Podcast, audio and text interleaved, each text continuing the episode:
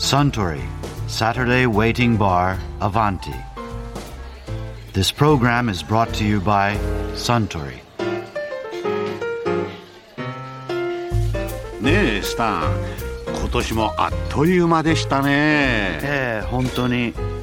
今日中年末年始のご予定はうん私は今年はねゆっくり家で過ごそうと思ってますでも今年は日の並びがいいせいか海外旅行に出かける人が多いみたいですね。日程も長期化の傾向みたいで旅行先はヨーロッパやアメリカの人気も高いみたいですよ。うん。でそんな話を聞きますとね私も旅行に行きたくなってきちゃいましたよ。せっかくですし行かれてみては？いやいやいや今年は読書三昧で過ごすことに決めたんです。買ったまま読んでない本が溜まってるんでね一気に片付けようと思って。それも贅沢な過ごし方だと思います。でしょあそうだ。本といえば以前書評家の大森のぞみさんがこんなお話もされていましたね。確か2012年の小説のお話だったと思いますよ。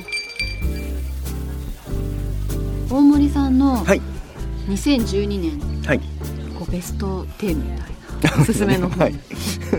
まあ、僕のその一番のおすすめっていうかベストはですね伊藤計画さんという、えーっとこの人はですねデビューしたのが2007年の5月で、えーもう2009年には亡くなってしまったので作家として活動したのはですね、えーっと1年8ヶ月とかそのぐらいなんですけど残した本もその虐殺期間っていうのと、まあ、それからその後ハーモニーっていうのと、まあ、オリジナルの長編はその2冊だけしかないんですけど、まあ、特に亡くなってからものすごい読まれるようになって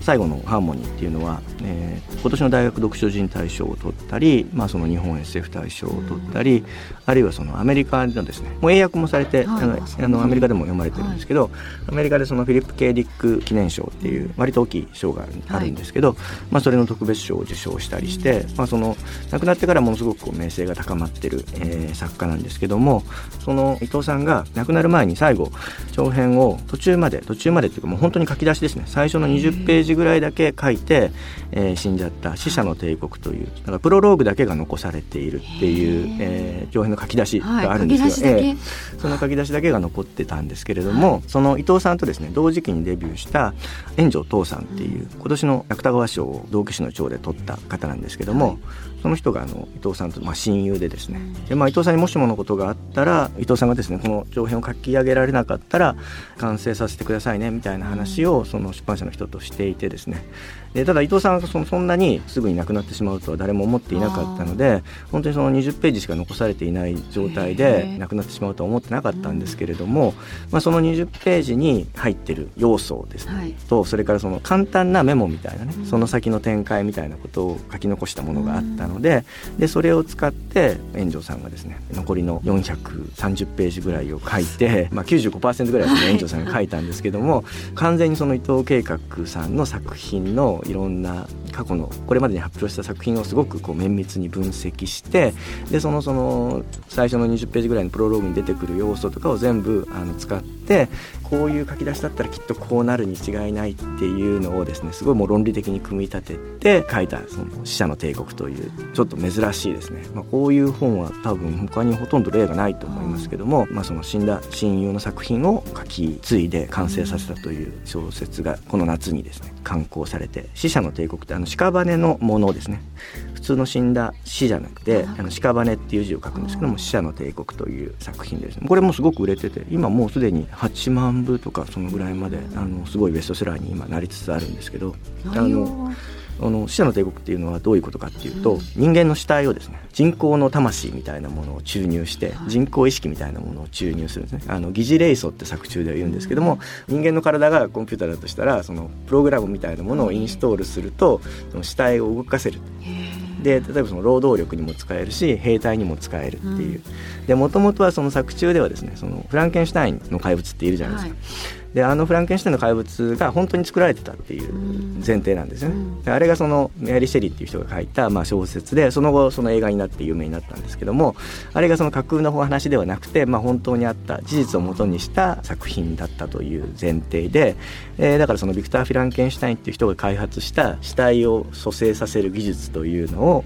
がですねその後もどんどん研究が進んで一般化して、えー、ヨーロッパ全体で、まあ、その死体がその資源として利用されるようになって、まあ、それがその世界中に広がってですね世界各地で、まあ、死体が使った産業革命的なことが起きているっていう、まあ、その19世紀の終わりぐらいの話なんですけども主人公っていうのはあのシャーロック・ホームズの相棒で有名なワトソン博士ですね、はい、ワトソン博士が語り手ででワトソンっていうのはホームズと出会う前は軍医をしていて医者の学校を卒業した後アフガニスタンにですね軍医として従軍してアフガニスタンに行ってたっていう話がシャーロック・ホームズものの中に出てくるんですね。でそういうことが全部本当だったっていう前提になってるのではい、でまだそのホームズとは出会わないんですけどもワトソンがホームズと出会う前にですねあのイギリスのある諜報組織からこうコンタクトされてですねそれもあの紹介してくれるのがブラム・ストーカーのあのドラキュラに出てくるですね吸血鬼ハンターとして有名なあのバン・ヘルシング教授っていうあの映画にもなりましたけど、はい、あのヘルシングさんがですねあの 出てきてお前にちょっと会わせたい人がいるからって言って連れて行かれるとその秘密組織ユニバーサル貿易みたいなですねそのいかにもそのスパイ組織の仮の姿みたいな会社があってでそこに連れて行かれると、えー、M と名乗る男がいてですね、まあ、この M っていうのは、まあ、あのシャーロッキアンだったらすぐ分かるんですけどホームズのお兄さんっていうのは政府のいろんな役所にで勤めてるっていう設定なんですよね。その聖典っていうかもともとのホームズものでは。でそのマイクロフトっていうお兄さんがいるんですけどもどうもそのマイクロフトっていうお兄さんに引き合わされてその君にちょっとやってもらいたいことがあるって言われてその死体のですね使った、まあ、新しいちょっと、まあ、死者をめぐる謎の動きがあるので、まあ、それにちょっと調べてきてくれって言ってその密命を帯びた女王陛下のスパイとしてですね、えー、ワトソンが派遣されて、まあ、そのアフガニスタンの方に旅立つっていうところまでがそのプロローグなんですよ、ね、はい、そこまでが伊藤さんが書いた。そうそう伊藤さんが書いたんですけどまだ旅立つ前までなんですけどね、でそこからその先をその炎上さんが書いたんですけど。だからそのもう死んだ人を動かすっていう話なのででまさにその実際にもその作者の伊藤慶学さんはその亡くなっちゃってるので、まあ、その話を、えー、死者を働かせる小説でもあるということでですね。で実際にその、えー、ワトソンっていうのはホームズものの中ではホームズの冒険を書く人じゃないですか、うん、ホームズの冒険を全部そのワトソンが小説にして発表していたっていうまあホームズものの設定なんですけども、はい、この小説の中でワトソンの方がその行動する人ででそのスパイ組織からですねあちこちに外国に行かないといけないんだけどそうすると通訳が必要だろうということで通訳用に死者を貸し出されるんですね、はい、あのノートパソコンをあの会社から支給しますみたいな感じで出張に行く時に必要なノートパソコンを貸し出す代わりに出張用の死者をですね貸し出される最新機種がインストールされている青年型のですね死者が貸与されていてこれフライデーっていう名前なんですけども、えー、このフライデーっていう死者が通訳兼記録係でワトソンの行動を全部その死者が記録しているとだから円城さんが書いたパートは冒頭のその伊藤さんが書いてる部分と違って全部そのフライデーが記録したものだっていうその死者が記録したものだからっていうのでちょっと違いますよっていう設定にはなってるわけですよね。でもそのホームズもののあの考えパターンが逆転してるっていう風な見方をしても面白いし実際にそのワトソンっていうのは要するに伊藤慶学さんの書いた冒険を死んじゃった人が作った冒険の物語を、えー、生きてる炎上さんが書いているっていうのがこう逆になってるわけですよね、はい、作中ではね。生きてる人の冒険を死者が記録してるんだけどその外側に行くとあの死んだ人の物語を生きてる人が書いているっていう話になっていて、はい、まあ、そういうその実際のその2人の円城さんと伊藤計劃さんのね関係、まあ、2人はもうすごい同期デビューで親友でやっぱりあの一緒に同じ賞に応募して同じ賞に落選したところから2人の関係っていうのは始まるんですけどそもそも小松左京賞っていう賞にたまたま全然2人お互い知らない状態で応募したらですね2人とも落選してしまって最終候補には両方とも残ったんですよね。でお互いにその落ちた者同士っていうことでミクシーで連絡を取り合ってで、ね、そこであの落ちた作品どうしますかっていう話になって、うん、で円城さんの方が僕はあのこれ早川書房に送ってみようと思うんですけど、っていう話を持ちかけてで伊藤さんもじゃあ僕もそうしますって言って2人がそのミクシーで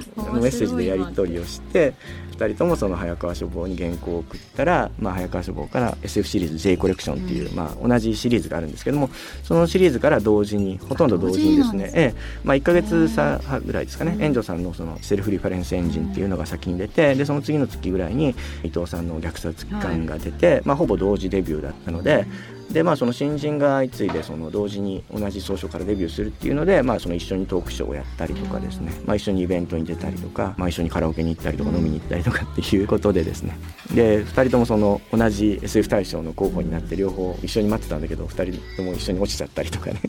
そういう関係がまああって、えー、でもまあその実際その2年ぐらいの付き合いなわけですけども、まあ、一種のその同志というか盟友みたいな感じであの付き合っていた2人っていうのが合作をしてその小説を出したということでまいろいろその2人の関係を重ね合わせながら読むこともできるし特にそのワトソンとフライデーの関係っていうのはね、はい、伊藤計劃さんと円城塔さんの関係みたいにも見えてくるしその作品の中で起きてる出来事とその現実にあったことっていうのが微妙に重なるしで実際その伊藤計劃さんっていうのはその英語名はですね Project Itoh ってこれ自分で付けてた名前なんですけど計画の画の字がその普通のなんとか計画の計画じゃなくて旧字の書くちょっと難しい字を書くんですけど、はい、これはあのプロジェクト A っていう香港映画があってそれはあの A 計画っていう中国語のタイトルがついてるそのの字を使ってるんですけど、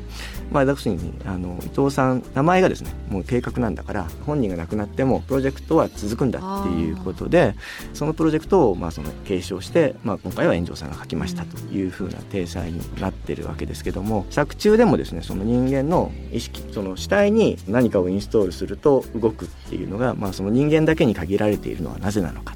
じゃあその意識っていうのはどういうものなのか。っていう議論がその後半に、まあ、そのすごいちょっと SF 的な議論になってくるわけですけども、えー、それとその書かれた言葉っていうか物語っていうものの関係っていうのも、えー、実はその意識っていうのはその言葉なんじゃないかとか、まあ、そういう議論が出てきてで、まあ、そうすると肉体が滅んじゃっても言葉があれば生き続けられるんじゃないかっていうふうな考え方もできるのでで実際にその「死者の帝国」という本はまさにその伊藤計画さんがこの本の形で生き続けている、はい、本人は死んじゃっているけれども伊藤計画という存在はこう死んでない。まあ、よくね、まあ、その作家の方が亡くなってもその作品は残るみたいな言い方はしますけれども、えそれをまさにその小説にしたっていう意味ではすごくこう奇跡的な、えー、作品だと思うので、まあ、これはぜひですね、まあ、伊藤恵子さんのね作品とかも合わせてぜひこう読んでみていただきたいと思います、今の話を聞いて読むと本当また違った風に読めていけますね。そうですね。はい、ええ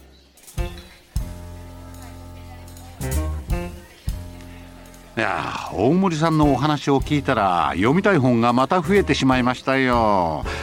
早速明日買いに行こうかな。年末年始のお休みで全て読み切れそうですか？うん読み切ってみせましょう。あ スタン赤ワインを。かしこまりました。ところでアバンティの常連客たちの会話にもっと聞き耳を立ててみたいとおっしゃる方は毎週土曜日の夕方お近くの FM 局で放送のサントリーサタデーウェイティングバーをお尋ねください。東京一の日常会話が盗み聞きできますよ。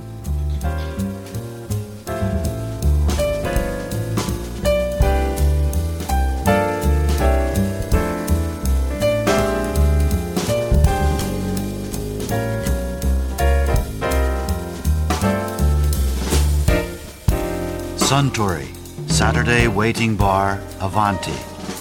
This program was brought to you by Suntory.